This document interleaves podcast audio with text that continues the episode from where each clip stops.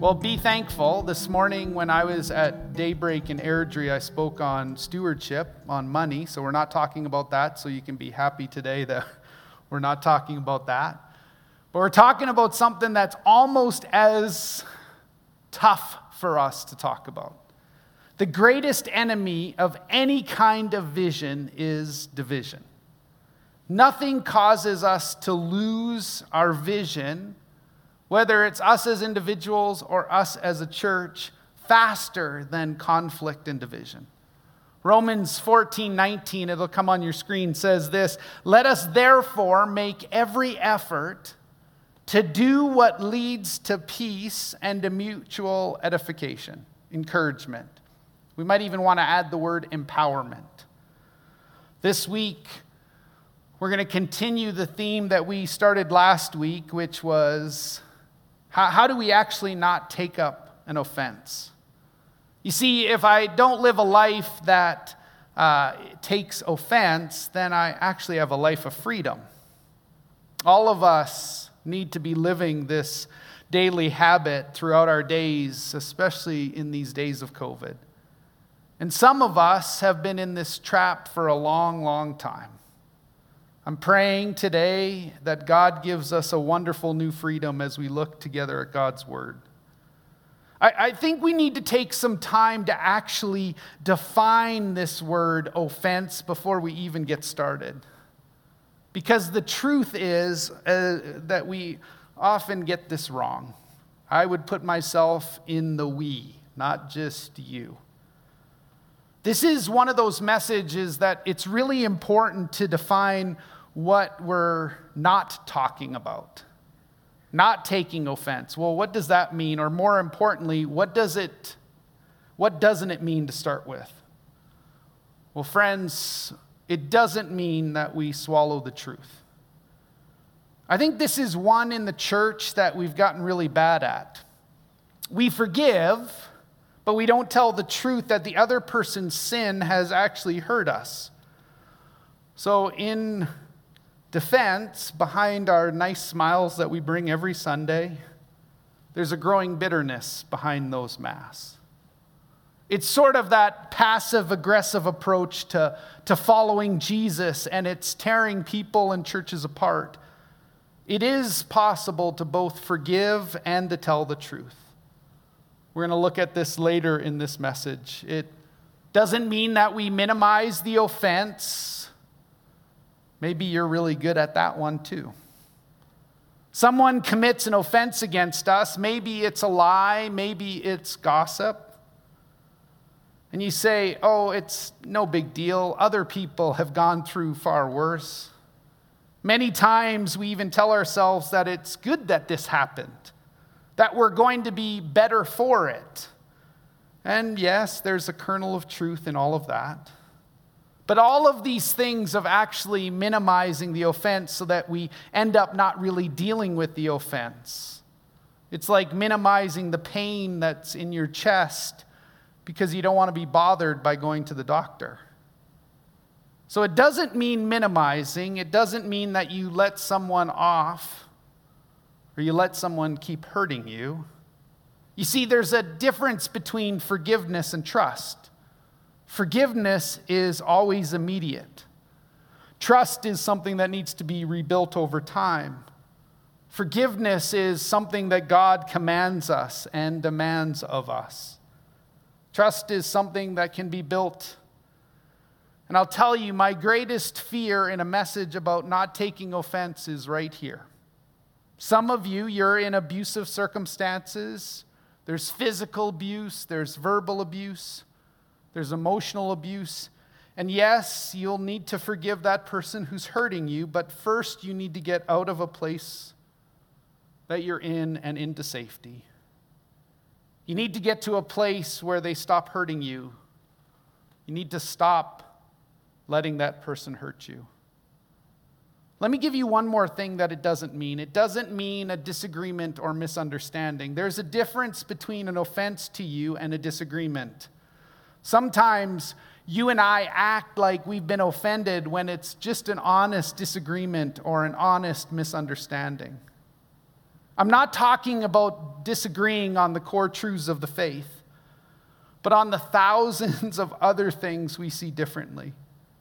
An offense is a sin against you. So the way someone disagrees, it could be an offense. If they lie about you, if they speak in a demeaning or an unkind way about you, or it could be they just see things different. Maybe you and I just disagree. So a disagreement is not an offense. In fact, it's a strength to be able to disagree and to learn from each other.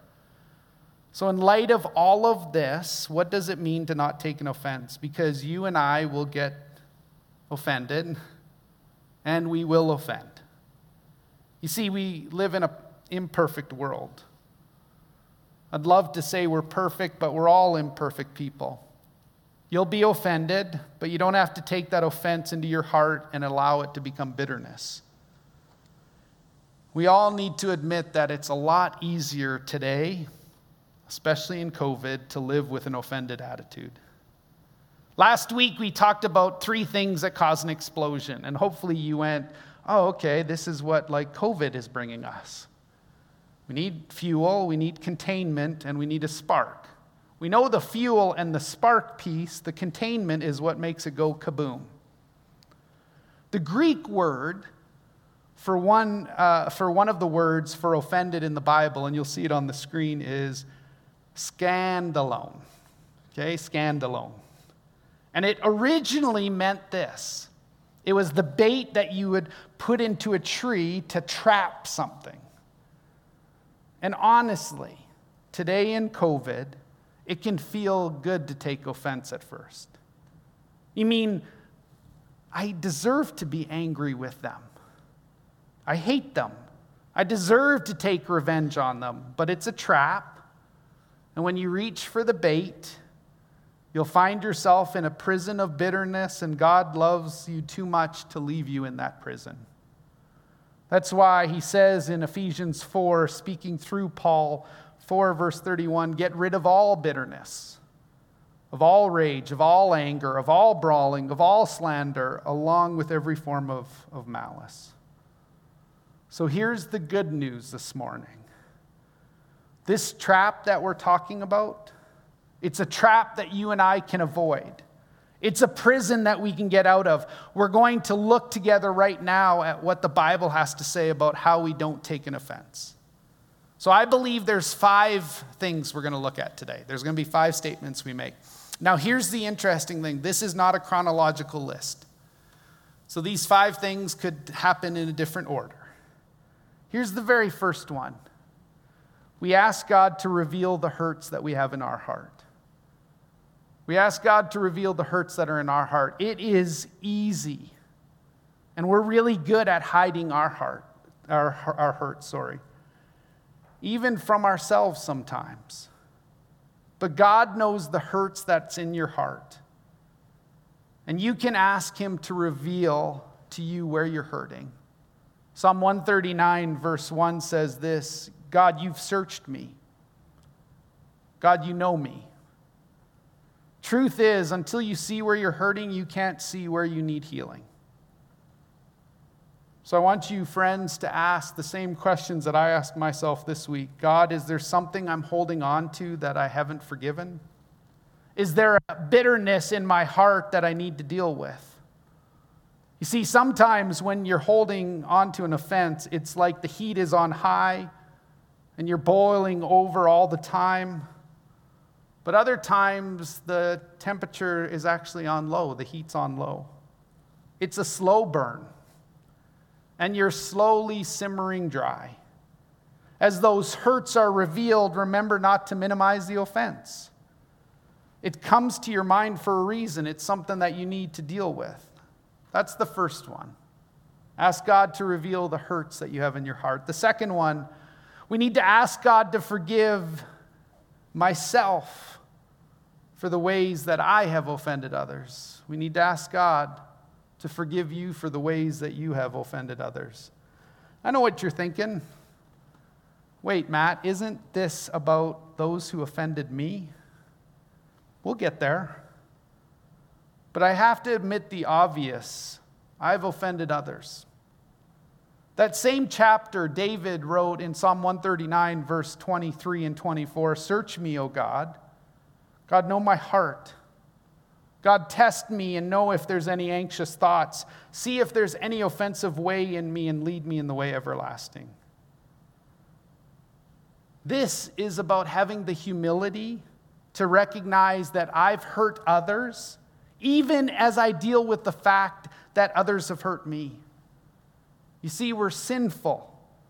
We're imperfect human beings. Of course, we're going to offend others because you and I are selfish. We're not always kind. So I've got to keep praying that prayer. God, search me. Know my heart. Try me, God. See if there's any anxious thoughts. As you are asking God to forgive you for the ways you've hurt others, remember the prayer that Jesus taught us to pray. In Matthew chapter 6, verse 12, Jesus taught us to pray, "And forgive us our debts as we have forgiven our debtors." Look at those words. Those are tough words. As we have forgiven. How would you like it if God forgave you in the same way that you forgave others? Well, the truth is, our forgiveness toward others deeply impacts how we take in God's forgiveness for us. Always at the cross of Christ. The more unforgiving that I am toward others, the more I'm going to feel like God hasn't forgiven me. And the more forgiving that I am toward others, the more I'm going to be able to live in the security of God's forgiveness. Well, let's keep moving. You forgive others by forgiving the one who offended you. You forgive the one who offended you. This is where the freedom part comes in. This is where you get out of that prison of bitterness. Colossians 3, verse 13 says it clearly and simply. Friends, let's bear with one another. Let's forgive one another. Bear with one another. Forgive one another. If any of you has a grievance against someone, forgive as the Lord forgave you. It's pretty simple. Remember, the Lord forgave you, so I must forgive others. Forgiveness is at the center of not taking an offense. It's at the center of what it means to actually follow Jesus. We're a forgiven people, so we are forgiving people. Now, there's so much I'd love to say here, but right now I'd like to dig into this one a little deeper by looking at two things that forgiving an offense always means and two things that it sometimes means. The forgiveness of an offense first, well, what does it mean? It means that we release it to God and trust it into God's hands. That's what it means to forgive.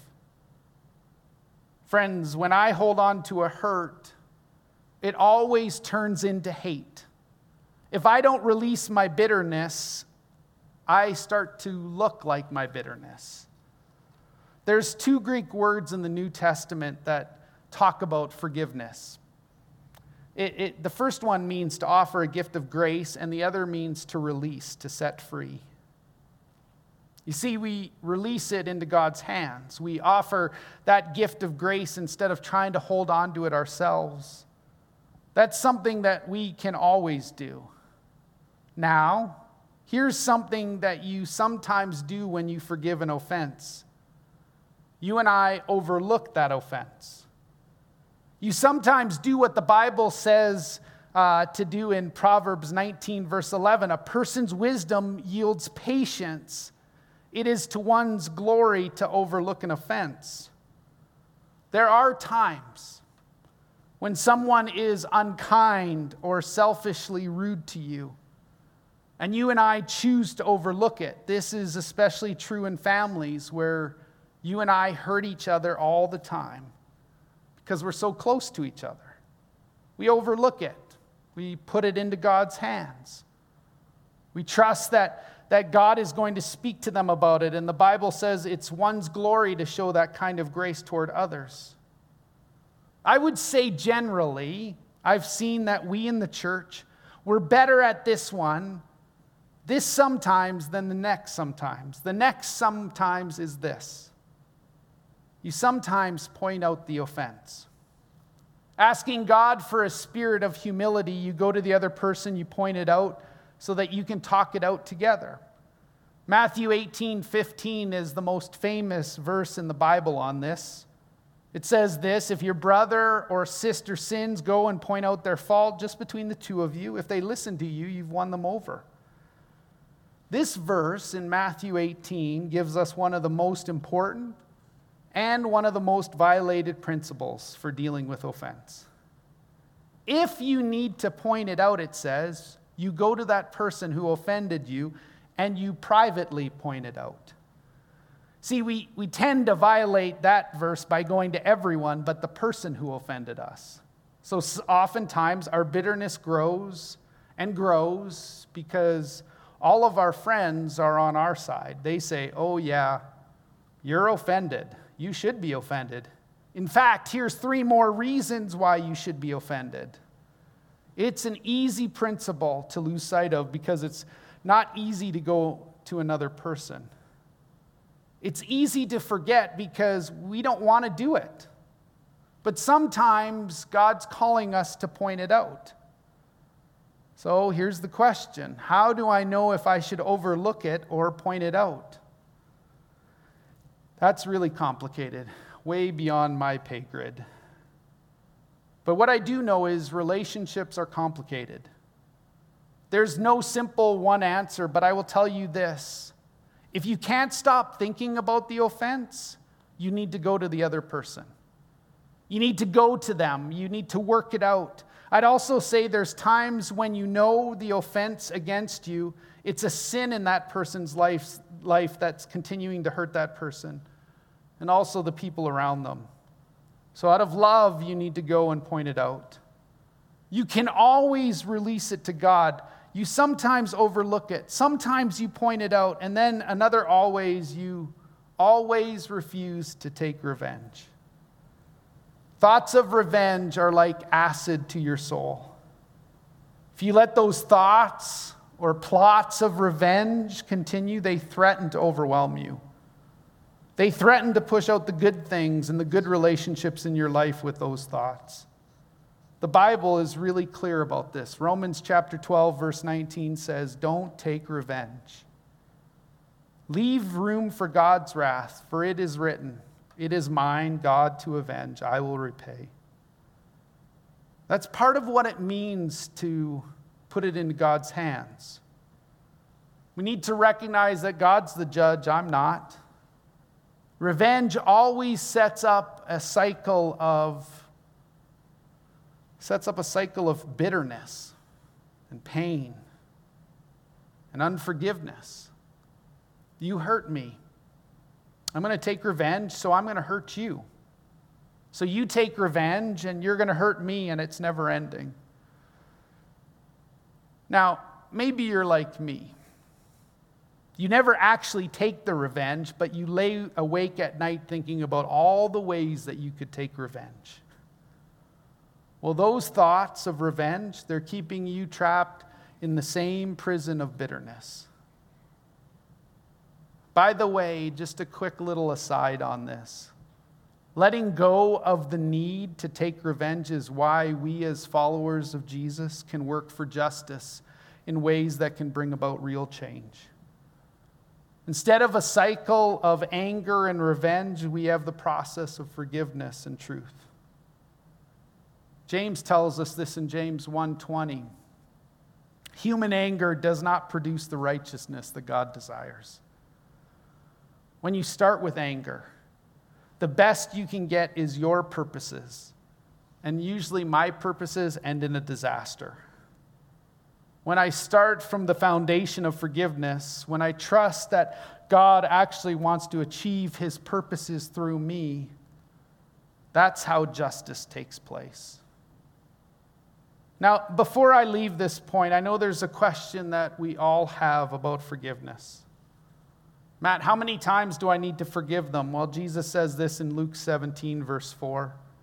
Even if they sin against you 7 times in a day and 7 times come back to you saying, I repent, you must forgive them. This isn't one of those you've got to be kidding me verses in the Bible.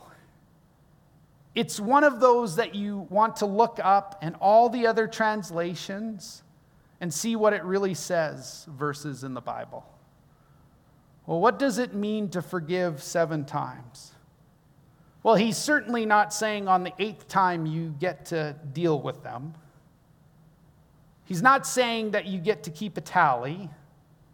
He's not saying, I hope that they get to 8, because if they get to 8, then I finally get to deal with them. I think we all know that what he's saying is forgiveness is without limit. In fact, in another place, Jesus talks about forgiving 70 times 7. In fact, you're forgiving them so that they'll stay out of their prison of bitterness. Now, here's why this verse is so important.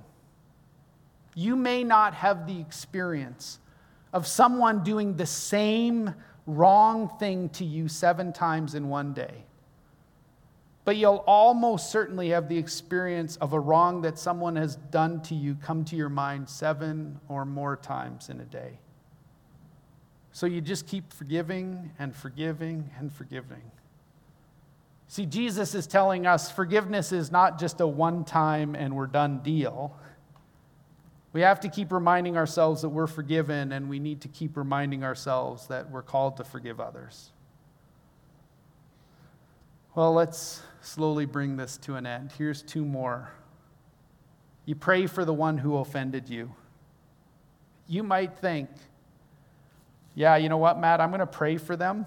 I'm going to pray that they'll suffer.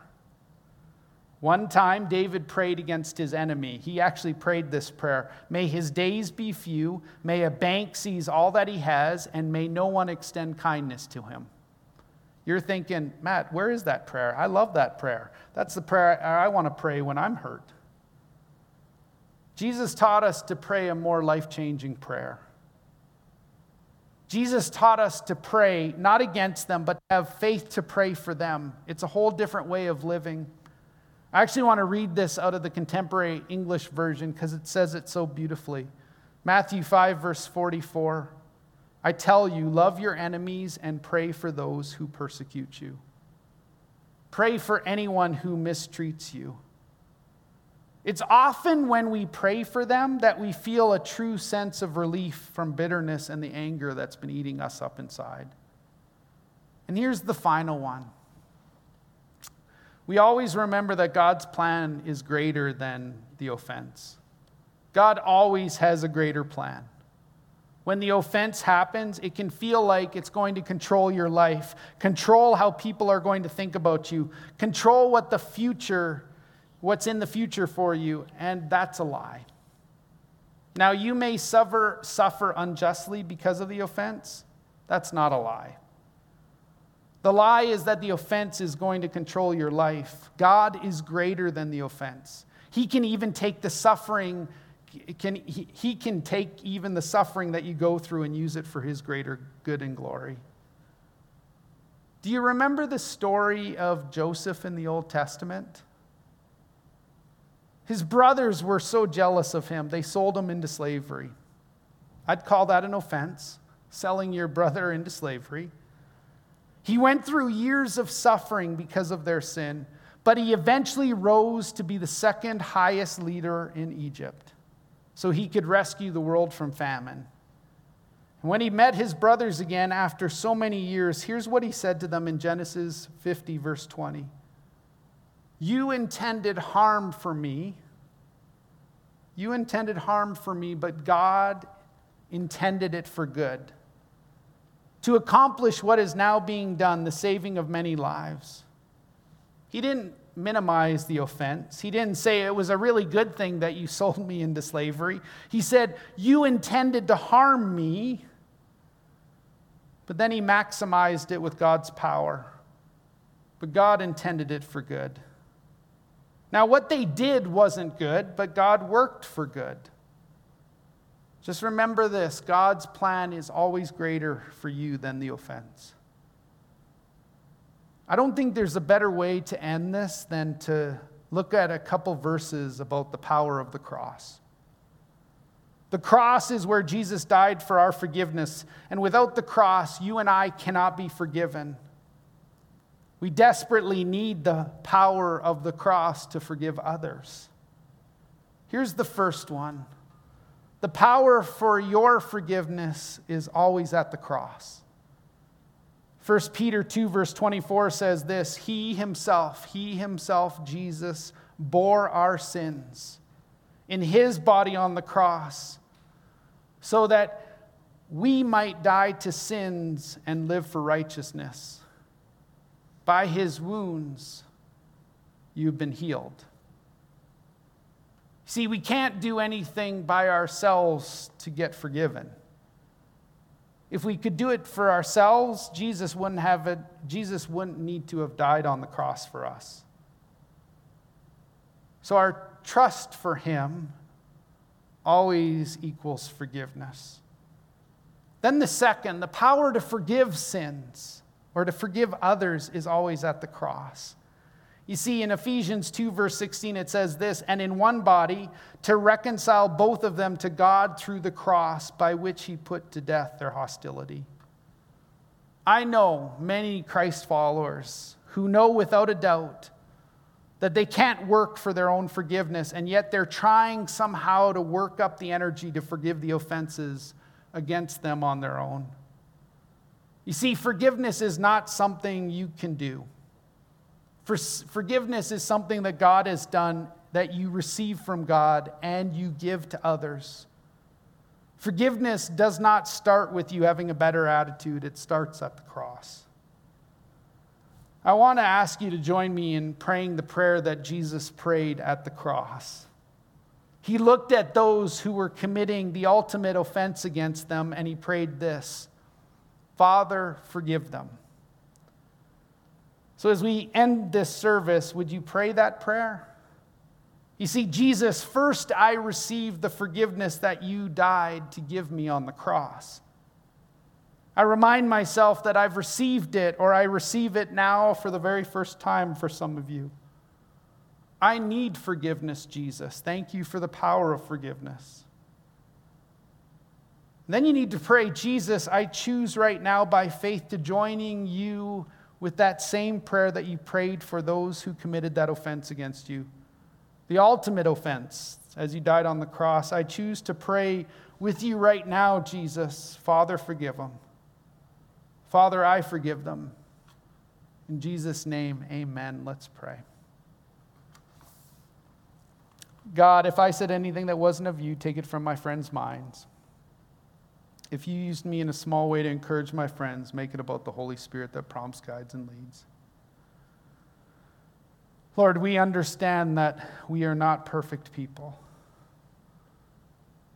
and that forgiveness only comes from you and really comes from your Son that was sacrificed on the cross. So as we look at the cross, we get to claim the forgiveness that is found there. And as we look at the cross, we're also reminded that as you have forgiven us, we need to forgive others. So we just remind ourselves of that simple prayer that you prayed, Father, forgive them. They don't know what they're doing. May that be the mark of us as individuals and us as a church. Lord, go with us. We're excited about what next Sunday will bring. We're excited about the chance we have to interact with our community. Help us see you at work in our lives in mighty ways this week. May we be hope givers to a world that desperately needs it. We love and adore you. We ask all this in your name.